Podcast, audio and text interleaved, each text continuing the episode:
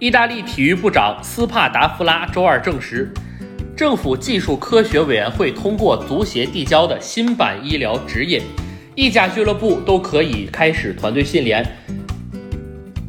意甲俱乐部可以开始团队训练，而重启日程将在五月二十八号决定。新版医疗指引中，俱乐部不必进行至少十五天的预防性训练，而是加大检测力度。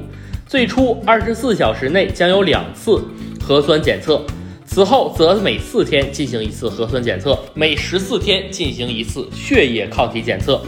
在谈到意甲重启时，斯帕达夫拉表示，还需要密切关注疫情曲线。在所有意大利人都开始放松封锁的时候，足球也应该被允许安全的恢复，这是唯一正确的方法。